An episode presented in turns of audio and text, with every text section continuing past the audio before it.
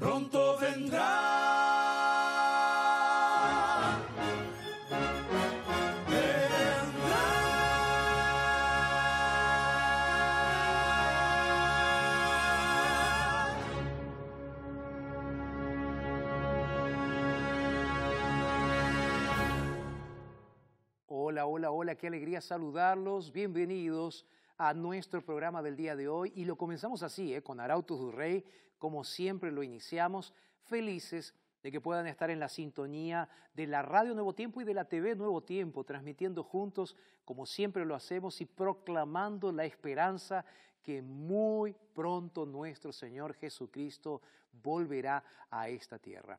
Así que bueno, bienvenidos y bienvenidas porque estamos comenzando ahora, en este preciso momento, aquí en la TV Nuevo Tiempo, el programa Verdades. Este programa donde aprovechamos para abrir la Biblia, para orar juntos. Así que si tienes algún pedido de oración, puedes enviarlo también.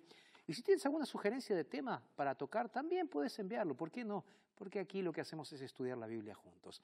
Así que hoy vamos a tener un poco más de Arautos. La próxima música que Arautos va a cantar eh, se titula Heridas. Y vamos a tener también al final de nuestro programa a Rodrigo Wegner con nosotros, que cantará una linda música para gloria y honra de Dios y también para tocar nuestros corazones. Y como siempre lo hacemos, también tenemos una historia que va a acompañar nuestro momento de reflexión. Pero sabes, antes de comenzar ya, y ahora vamos a hacer una brevísima pausa porque tenemos un regalo especial, ¿sí? Así que en la pausa te hacemos ese regalo. Pero, ¿sabes qué? Quiero hacer un énfasis en una frase. Eh, es un proverbio africano que dice lo siguiente. Si quieres llegar rápido, ve solo. Ahora, si quieres llegar lejos, ve acompañado. Si quieres llegar rápido, tienes que ir solo. Pero si quieres llegar lejos, ve acompañado. Sabes, de esto vamos a charlar en este día. Quiero que te quedes ahí, ahora vamos a hacer una pausa y enseguidita, nada más, vamos a estar regresando con Arautos du Rey, la historia del día y después vamos a estudiar la Biblia juntos. Pausa, ya regresamos.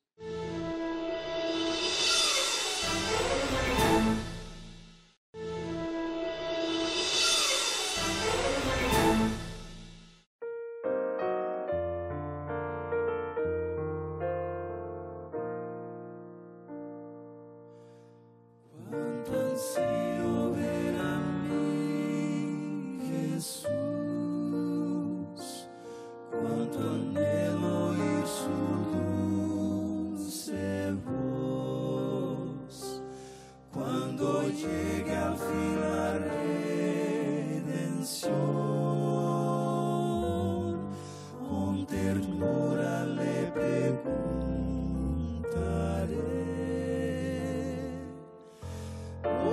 tienes las manos heridas, por qué tienes heridos los pies, son heridas con que fui.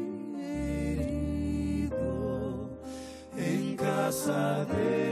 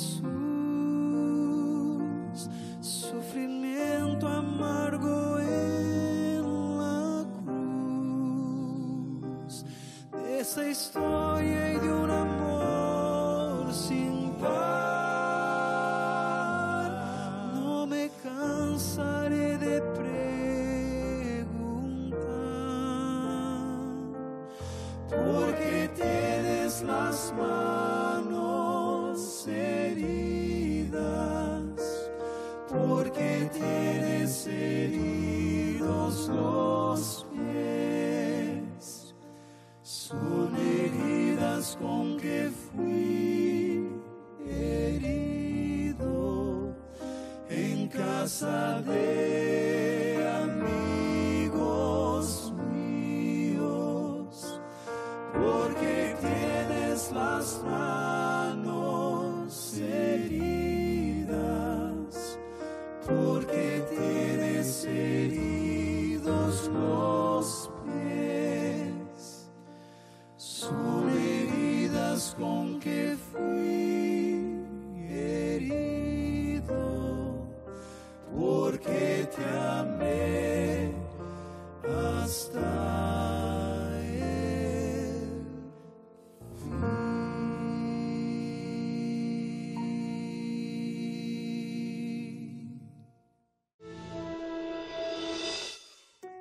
Mi nombre es Teresinha, yo frecuento la Iglesia Central de Jacareí, soy jacariense y soy directora de ASA de la Iglesia Central.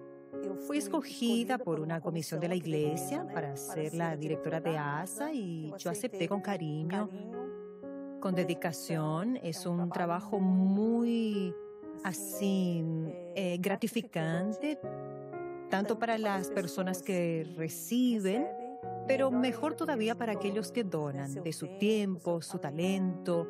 Nosotros estamos trabajando ahora en el proyecto de Navidad. Todos los años, para esta época, nosotros eh, hacemos el lanzamiento, juntamos juguetes, alimentos.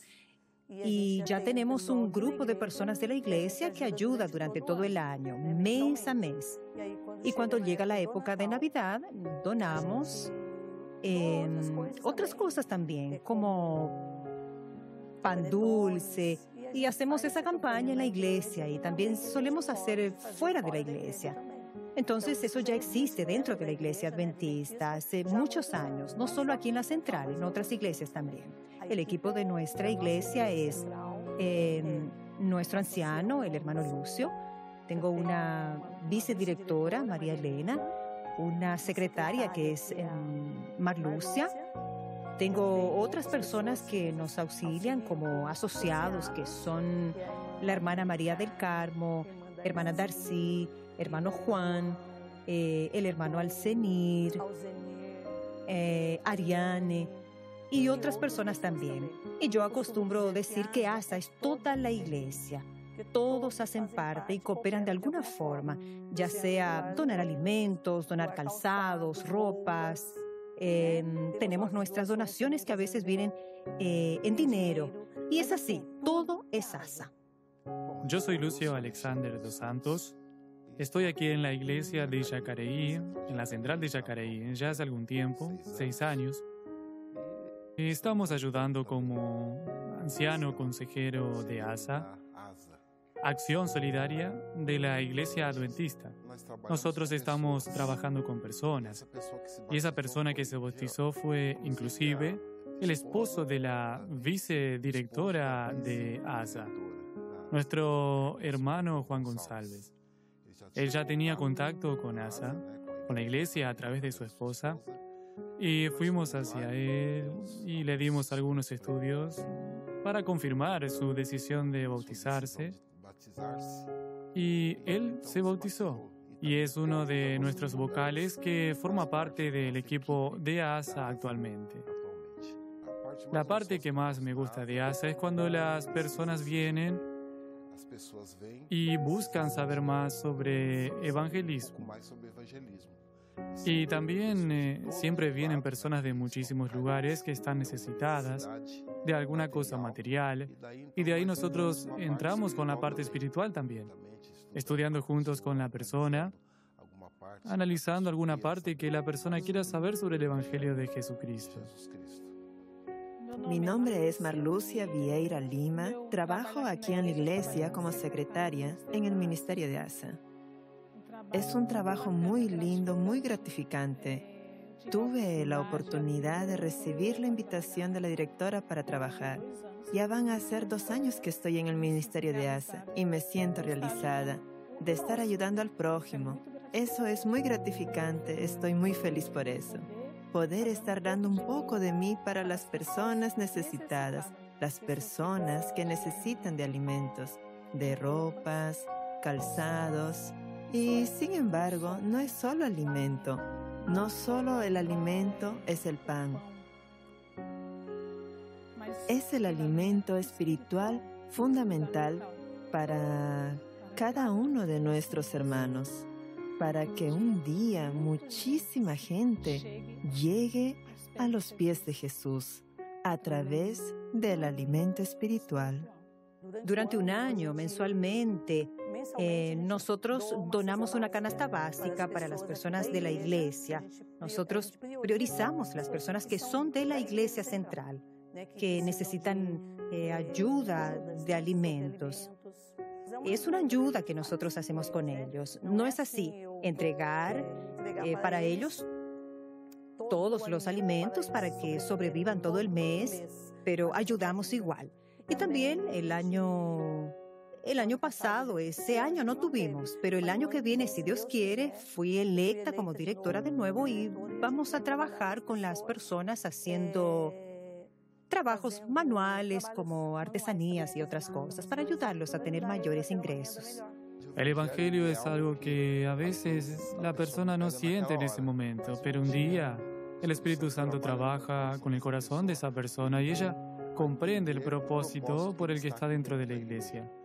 Y siempre que estamos trabajando, evangelizando, donando un poco de nosotros para esa causa, día el Espíritu Santo va a hablar un poco más con esa persona. Por eso es importante que estemos siempre hablando, participando de las cosas de la iglesia mientras estemos en este mundo. La relación de la unidad con el trabajo de ASA, yo encuentro que es una relación de amor. ASA es amor, es donar.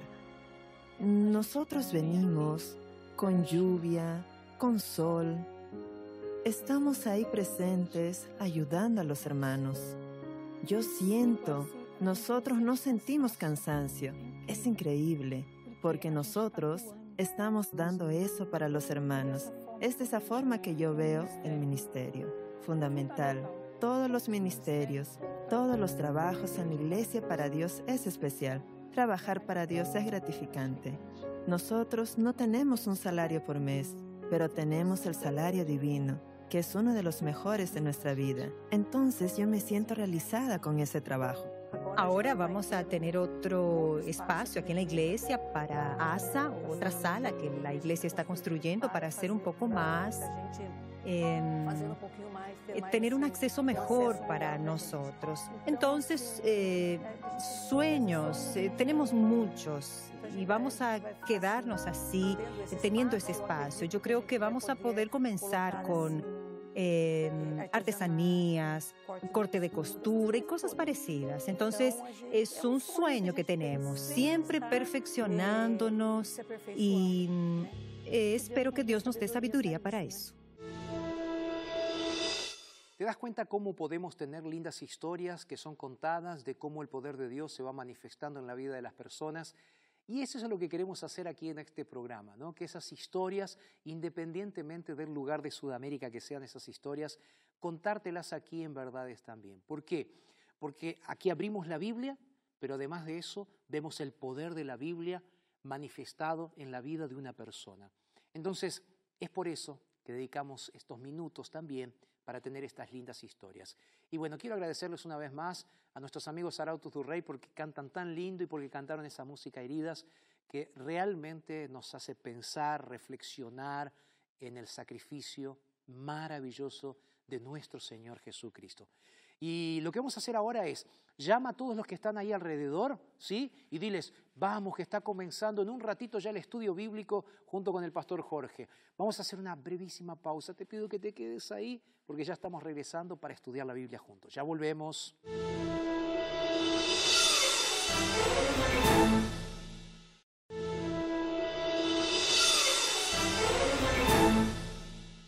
Ya estamos de vueltas, listos para comenzar nuestro estudio de la Biblia. Mira, ya tengo la Biblia aquí abierta, ¿eh? te estaba esperando. ¿Y tú ya preparaste a toda tu familia? ¿No los trajiste todavía? Vamos, mientras yo te hago un regalo, tú llamas a todos, pero tiene que ser por señas para que ellos también escuchen. Tal, los vas llamando así y les dice Biblia, Biblia, Biblia, traigan la Biblia porque vamos a estudiar. Todos juntos vamos a estar estudiando la Biblia ahora, pero antes de estudiar la Biblia, mira lo que tengo aquí. ¿Qué es lo que tengo? Es un curso bíblico completamente gratuito. ¿Cómo se llama? Enseñanzas de Jesús. ¿Cómo hacer para recibirlo? Muy simple. Vas a escribirnos a través de WhatsApp. Nuestro número de WhatsApp es el más 55 12 98 114 60. Quiero que nos escribas en este preciso momento. Mira, te lo voy a mostrar para que tengas esa ansiedad de recibirlo lo antes posible. El curso bíblico, como siempre digo, es completamente gratuito este curso bíblico fue hecho con tantísimo cariño por todo nuestro equipo de la Escuela Bíblica, a quienes le agradezco de corazón, porque ellos trabajan diariamente, incansablemente, para tener nuestros cursos bíblicos eh, completamente gratuitos. ¿sí? Y hablando de agradecer, quiero agradecerles también a los ángeles de esperanza. ¿sí? ¿Quiénes son los ángeles de esperanza? Son aquellos que hacen posible a través de sus donaciones que nosotros tengamos el recurso para estar en el aire, para poder eh, también predicar la palabra y para poder hacer los cursos bíblicos completamente gratuitos. Y es por esa razón que aquí tenemos la posibilidad de regalártelo, porque alguien puso el dinero, ¿está bien? Porque esto no es gratis, es gratis para ti, pero no es gratis para hacerlos. Y alguien puso el dinero y por esa razón hoy podemos hacerte ese regalo maravilloso. Una vez más te lo digo, más 55 12 98 114 60. ¿Lo anotaste? Lo digo una vez más, todavía no lo pudiste anotar, lo estoy diciendo lento, vamos. ¿eh? Más 55 12 98 114 60. ¿Está? Recuerda también que si quieres puedes estudiar la Biblia junto con nosotros a través de nuestro, nuestro sitio, nuestra página en internet, que es estudielabiblia.com. Muy bien. Ya estás aprendiendo todo esto y esto es maravilloso porque lo que estamos haciendo es nada más y nada menos que estudiando la Biblia juntos. Y eso es lo que queremos hacer. Nuevo Tiempo es una gran escuela de aprendizaje de la Biblia en toda Sudamérica y estamos felices de que seas parte de esa escuela bíblica. ¿Quieres que oremos? Tenemos que abrir la Biblia, Tenemos poco tiempo para, para, estudiar. No, no, no tenemos, tenemos tiempo suficiente. Vamos, eh, te invito para que oremos, Cierra tus ojos ahí donde estás y vamos a orar juntos.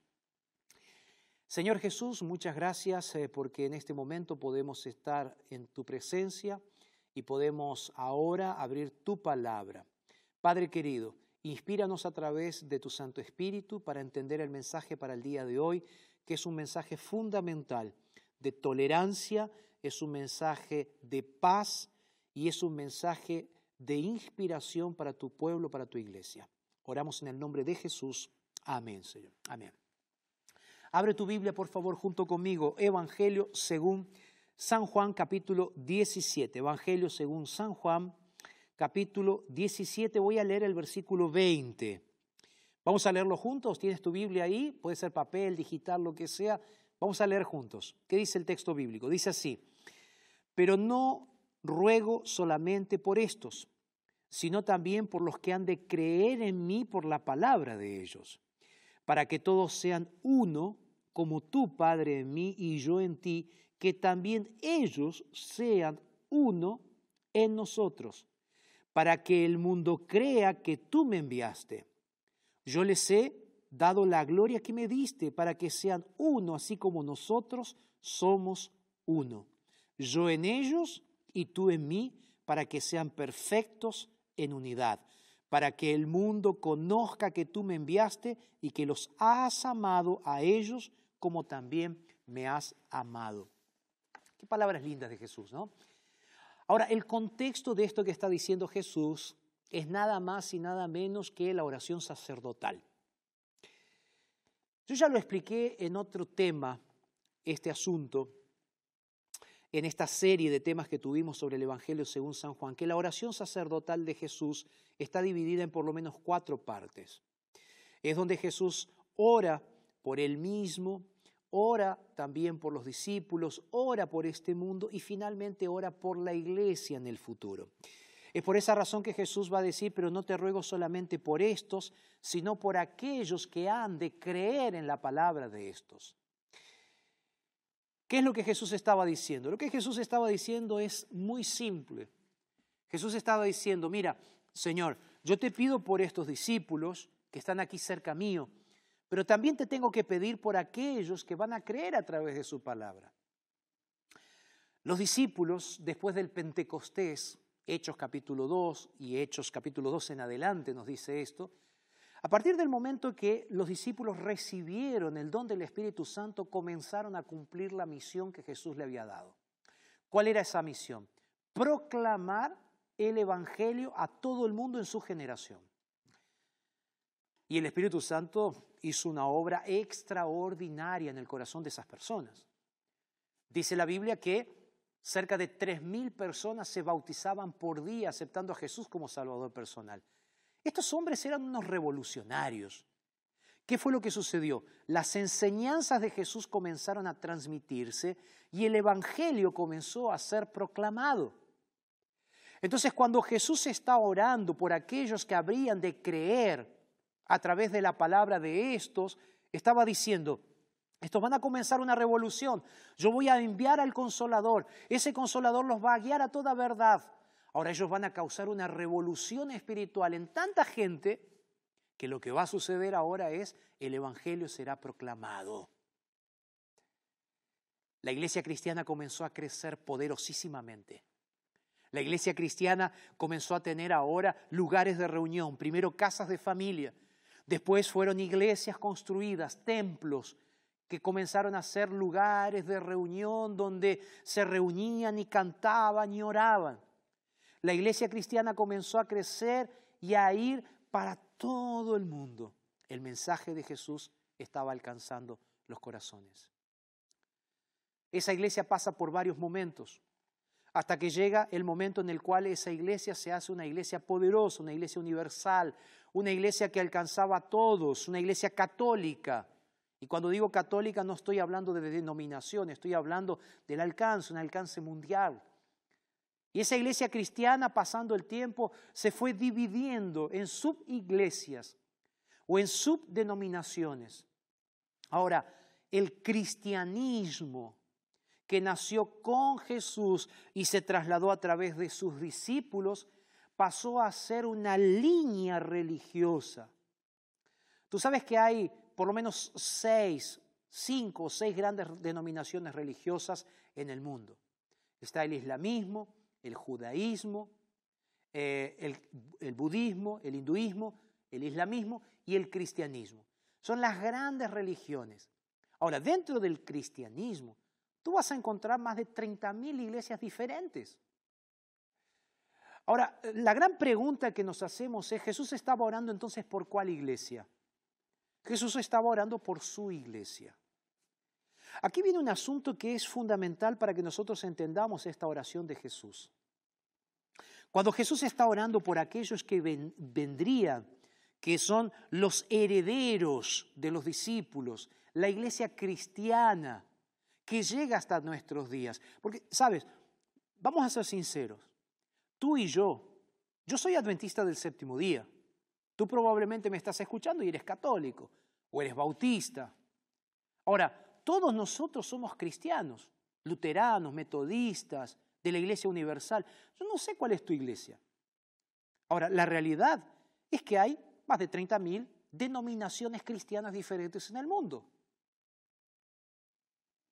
Ahora hay una realidad. Tú y yo somos primos. Espiritualmente somos primos. ¿Por qué? Y porque creemos en el mismo Jesús, aceptamos la misma Biblia. Solo que hay interpretaciones diferentes también.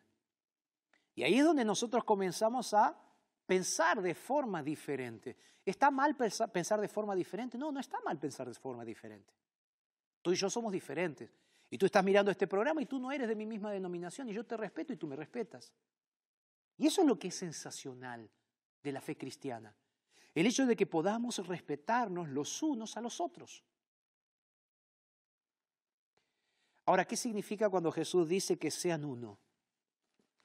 ¿Qué tipo de unidad está queriendo el Señor Jesús? ¿Te preguntaste alguna vez esto? ¿Qué tipo de unidad está queriendo el Señor Jesús? Hace algunos años atrás, en los Estados Unidos, se generó un movimiento que comenzó entre jóvenes de diferentes denominaciones religiosas. Este movimiento se autodenominó Together o unidos, juntos.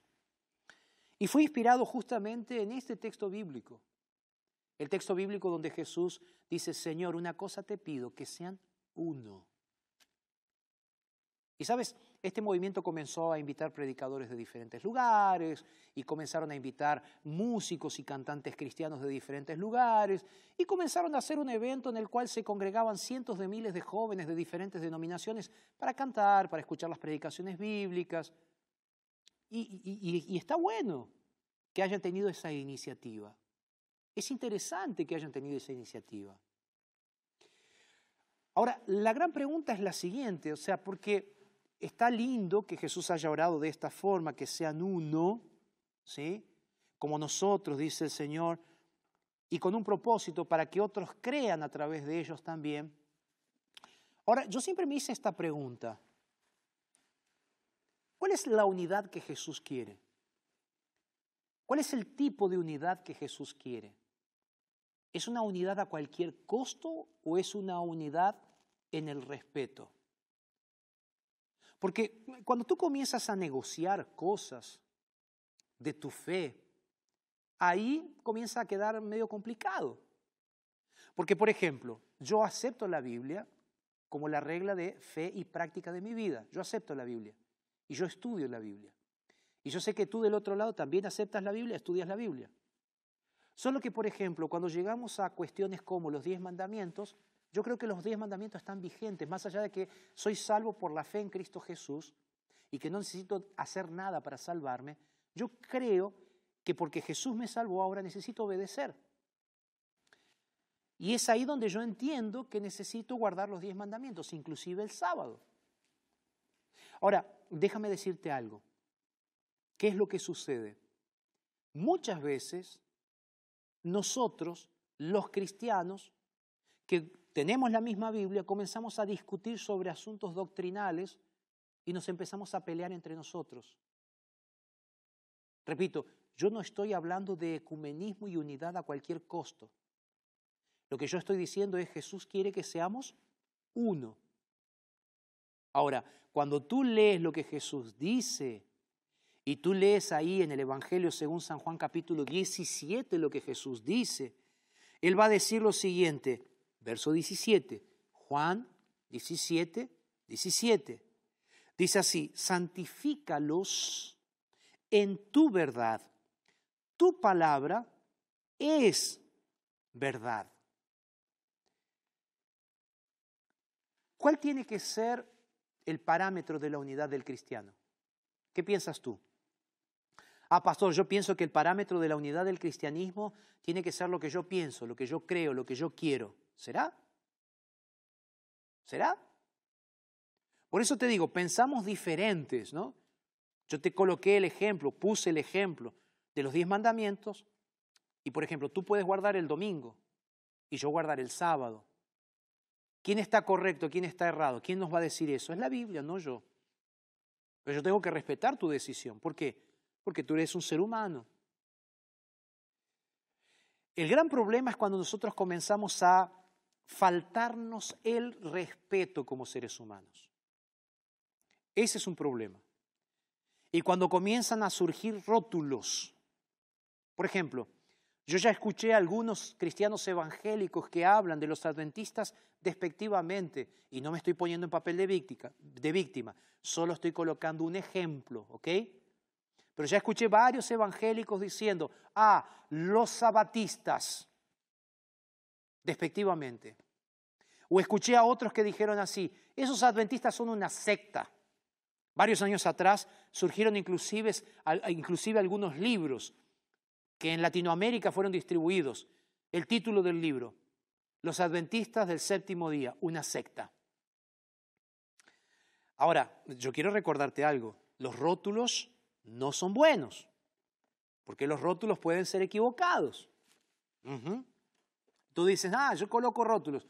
Y, cuidado tú que eres adventista que colocas rótulos también, porque eso no es correcto. Mira, ¿te acuerdas que te mencioné de los discípulos y que comenzaron a predicar y todo eso? Mira, piensa en la siguiente experiencia.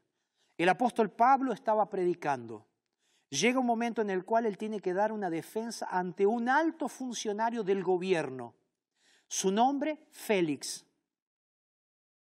Y en esa línea de argumentación, Pablo nos dice que él recibió bullying religioso. Por increíble que parezca él fue llamado de hereje. Eso está registrado en, Hechos capítulo 24, versículo 14. ¿Cómo eran conocidos? Eran conocidos como los del camino.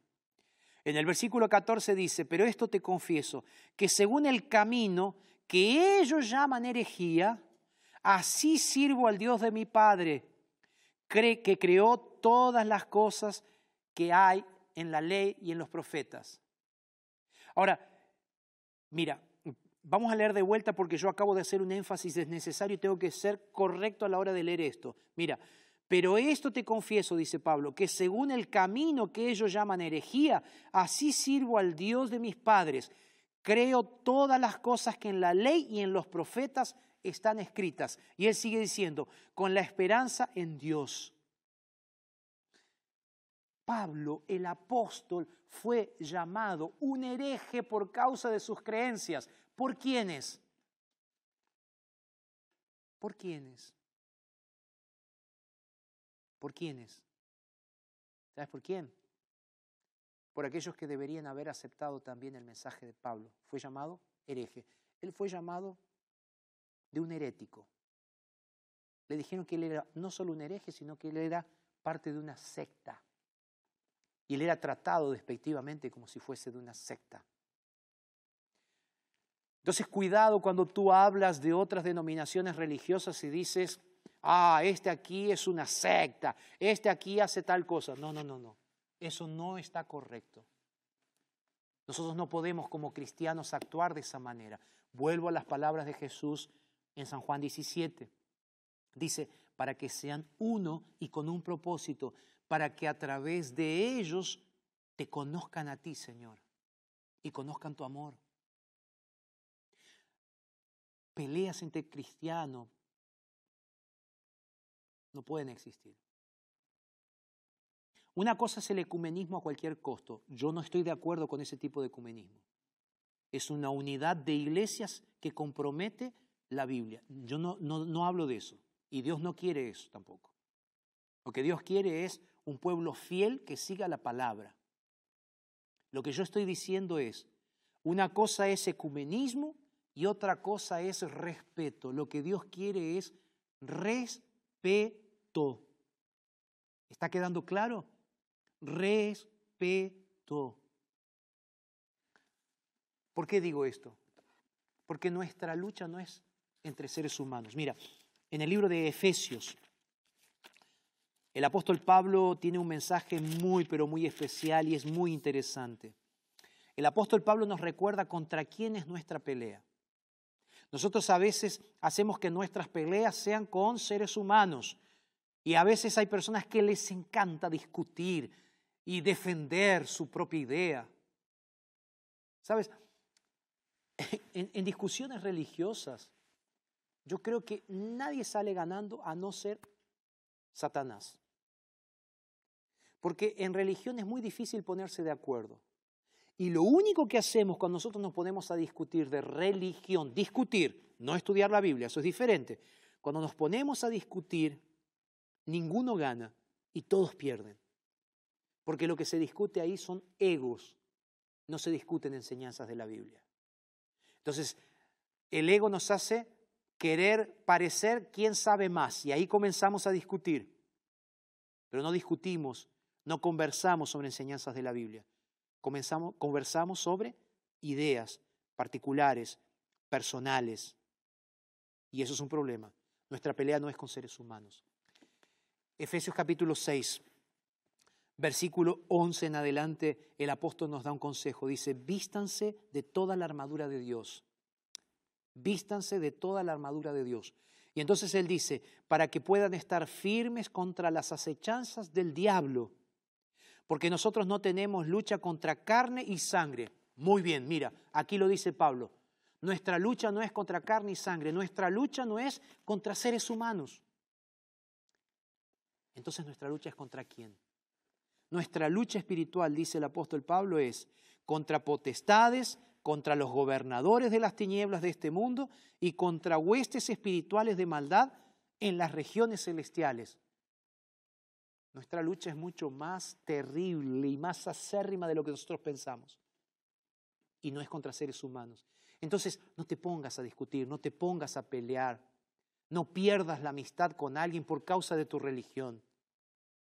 Porque esa no es forma de expresar la religión. La religión se expresa con actos de amor. Jesús dijo, en esto conocerán que ustedes son, ¿qué cosa? Mis seguidores, mis discípulos, en que os améis los unos a los otros. El mensaje más poderoso a favor del Evangelio es el amor. La unidad en amor. La falta de pelea. Por eso si hay que pelear batallas, eso es contra Satanás, no es contra seres humanos. ¿Te acuerdas esa disputa entre dos hermanos, los hijos del trueno? ¿Te acuerdas? Ellos estaban peleando para ver quién era el más poderoso, quién iba a estar al lado de Jesús. Y ellos se peleaban, ¿no? Y la madre tuvo que venir a interceder. Es loco, ¿no? Y cuando la madre vino a interceder delante de Jesús, pidiendo que por favor uno de los dos tuviera uno a la izquierda, el otro a la derecha, ahí Jesús le dice, ustedes no están entendiendo nada. No están entendiendo absolutamente nada. Porque las relaciones no se basan en quién es más poderoso, en quién tiene más, en quién sabe más. Las verdaderas relaciones se basan en el amor y en el respeto mutuo.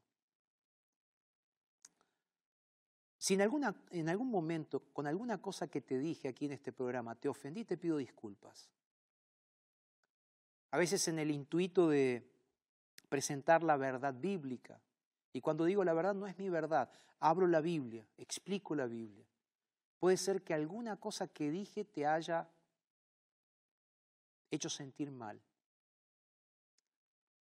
No, no por eso voy a dejar de predicar, pero sí una cosa es cierta. Yo no quiero faltarte el respeto, porque mi lucha no es contigo. Yo predico aquí la Biblia para que haya personas que acepten la salvación. Pero tú y yo, que somos de denominaciones diferentes, tenemos que entender que creemos en el mismo Dios, creemos en la misma Biblia, creemos en la misma esperanza, una eternidad con Dios. Creemos que Jesús va a volver a esta tierra. ¿Y sabes qué?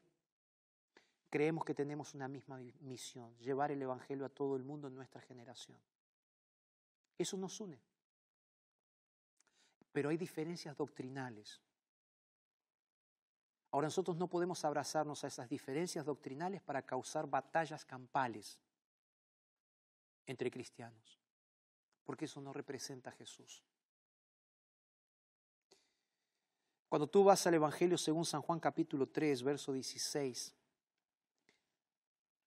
texto conocidísimo, tú lo sabes de memoria, de tal manera amó Dios al mundo que ha dado su Hijo unigénito, para que todo aquel que en Él cree no se pierda, sino que tenga vida eterna. Habla del amor de Dios. El amor de Dios hacia quién? Hacia el ser humano. Entonces, si Dios nos amó a nosotros como cristianos y Él vino para salvarnos, ¿cuál es nuestra responsabilidad? Responsabilidad es amarnos a pesar de nuestras diferencias. Es por eso que Jesús oró diciendo que sean uno. El hecho de ser uno significa que nosotros tenemos que amarnos. Jesús lo termina diciendo ahí al final del capítulo 17. Así como yo los amé, que ellos nos amen. Y ese amor es el que hay que manifestar. ¿Quieres que te lo diga de otra manera? Primera de Juan, casi al final de la Biblia. Primera de Juan, y es interesante, capítulo 3, verso 16. Así como Juan 3:16 habla del amor, primera de Juan capítulo 3, verso 16, mira lo que dice. El texto dice así, en esto hemos conocido el amor, dice. ¿Qué hemos conocido? El amor. En esto hemos conocido el amor, en que Él puso su vida por nosotros, también nosotros debemos poner nuestras vidas por nuestros hermanos. El amor de Jesús se manifestó en que Él puso su vida por nosotros. Tú y yo teníamos que morir. Y Él se puso delante de nosotros como un escudo protector para que nosotros no muramos. Para que tú y yo vivamos. Ahora, tu responsabilidad y mi responsabilidad es que nosotros sigamos el ejemplo de Jesús. No es fácil, yo sé, pero es la responsabilidad que el Señor nos dejó. Seguir el ejemplo de Jesús en amor con nuestros hermanos. Es por esa razón que quiero invitarte, para que no te olvides de algo. Que nosotros fuimos llamados a cumplir una misión, pero esa misión tiene que ser cumplida en amor. Déjame terminar con otro texto bíblico para que no te olvides cuál es nuestra misión. En el libro de Isaías, el capítulo 60, versículo 1, hay un texto maravilloso que es un llamado que Dios nos hace en relación con nuestra misión. Entonces tú que eres cristiano, no sé cuál es tu denominación, y yo que soy cristiano, adventista del séptimo día, Tú y yo tenemos una responsabilidad.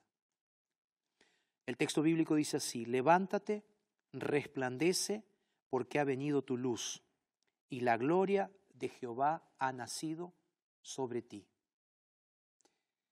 Tú y yo tenemos una responsabilidad, levantarnos e iluminar este mundo, con el amor de Jesús y en respeto mutuo.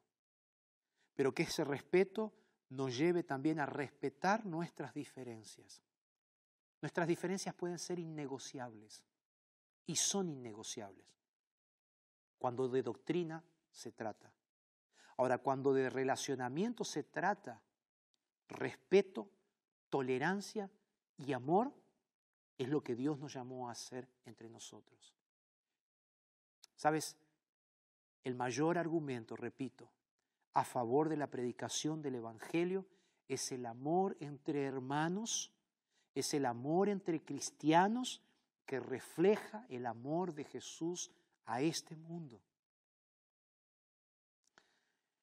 La Biblia dice en el libro de Apocalipsis, el capítulo 18, que antes de que Jesús venga, va a suceder un hecho maravilloso, sensacional.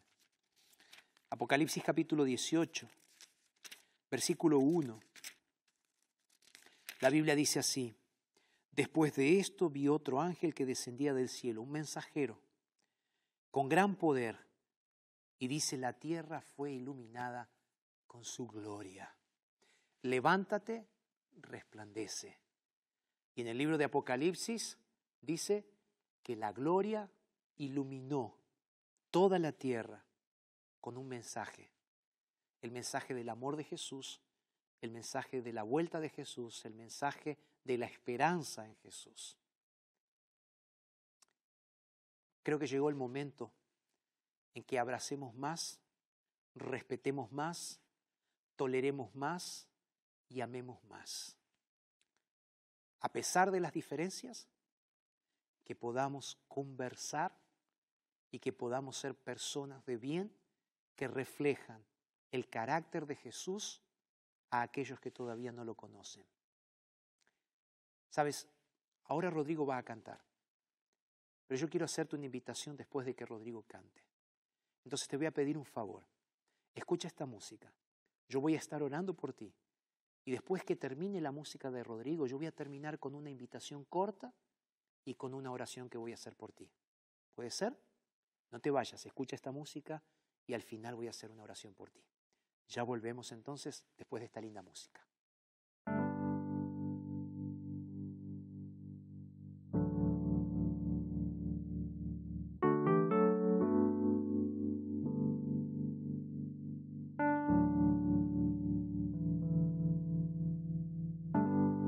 No importa cómo estás,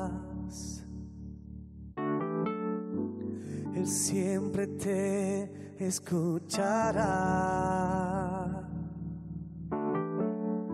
Si abres hoy tu corazón, Él lo transformará. Él está pasando aquí. Extiéndele con fe tus manos. Y milagros van a acontecer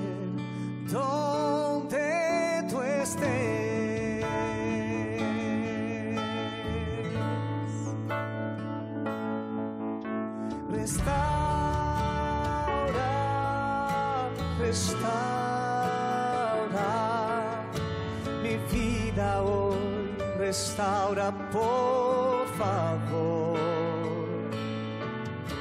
Renueva, renueva,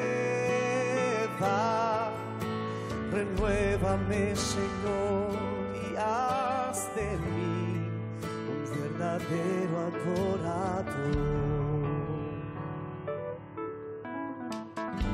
No importa cómo estás, siempre te escuchará. Si abres hoy tu corazón, Él lo transformará.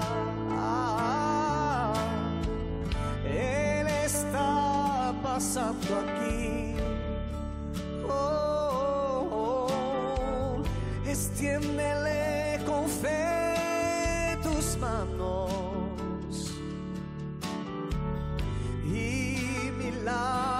Milagros van a acontecer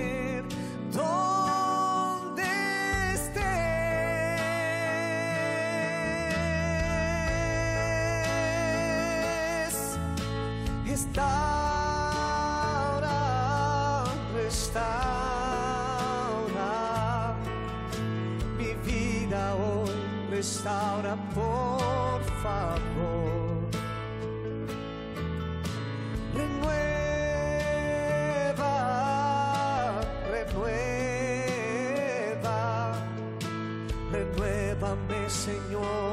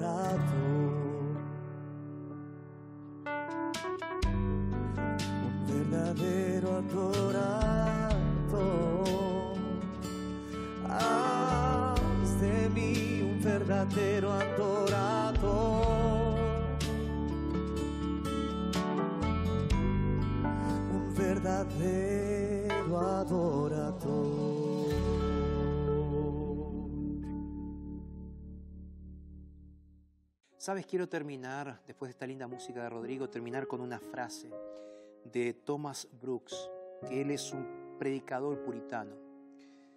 Él decía que la discordia y la división no van con ningún cristiano, no coinciden con el cristianismo. Y él sigue diciendo, no es de extrañar que los lobos molesten a las ovejas. Pero lo que sí es raro es que una oveja haga sufrir a otra oveja. Sabes, todos nosotros somos ovejas. Al final, cuando Jesús venga, va a haber solo un redil y un solo pastor. Lo que Dios está pidiendo es que entre las ovejas no nos mordisquemos, no nos hagamos llorar, no nos hagamos doler. Aprende a ser más tolerante. Esa es la invitación que te hago hoy. La invitación es clara para que aceptes el amor de Jesús transformador en tu vida para que puedas amar a otros, independientemente de la denominación religiosa que sea. Y cuando aprendamos a ser más tolerantes, Dios se va a manifestar más poderosamente a este mundo y Jesús va a venir, porque vamos a terminar la predicación del Evangelio. ¿Cuento contigo? ¿Sí? ¿Vamos a hacer una oración juntos? Vamos. Ahí donde estás, no importa la denominación religiosa de la cual seas, vamos a orar juntos. Padre, muchas gracias Señor por este momento de reflexión juntos y gracias Señor porque tú oraste para que seamos uno en amor, en tolerancia. Y gracias Señor porque tu palabra nos ayuda también a santificarnos. Que tu palabra sea la base de nuestra fe. Oramos en el nombre de Jesús. Amén Señor. Muchas gracias por haber estado con nosotros. Te mando un abrazo súper, mega grande. Recuerda que si quieres estudiar la Biblia con nosotros, puedes hacerlo a través de nuestro sitio en internet que es estudielabiblia.com. Recuerda, lo dijo Jesús en su palabra, entonces es verdad. Un abrazo y que Dios te bendiga.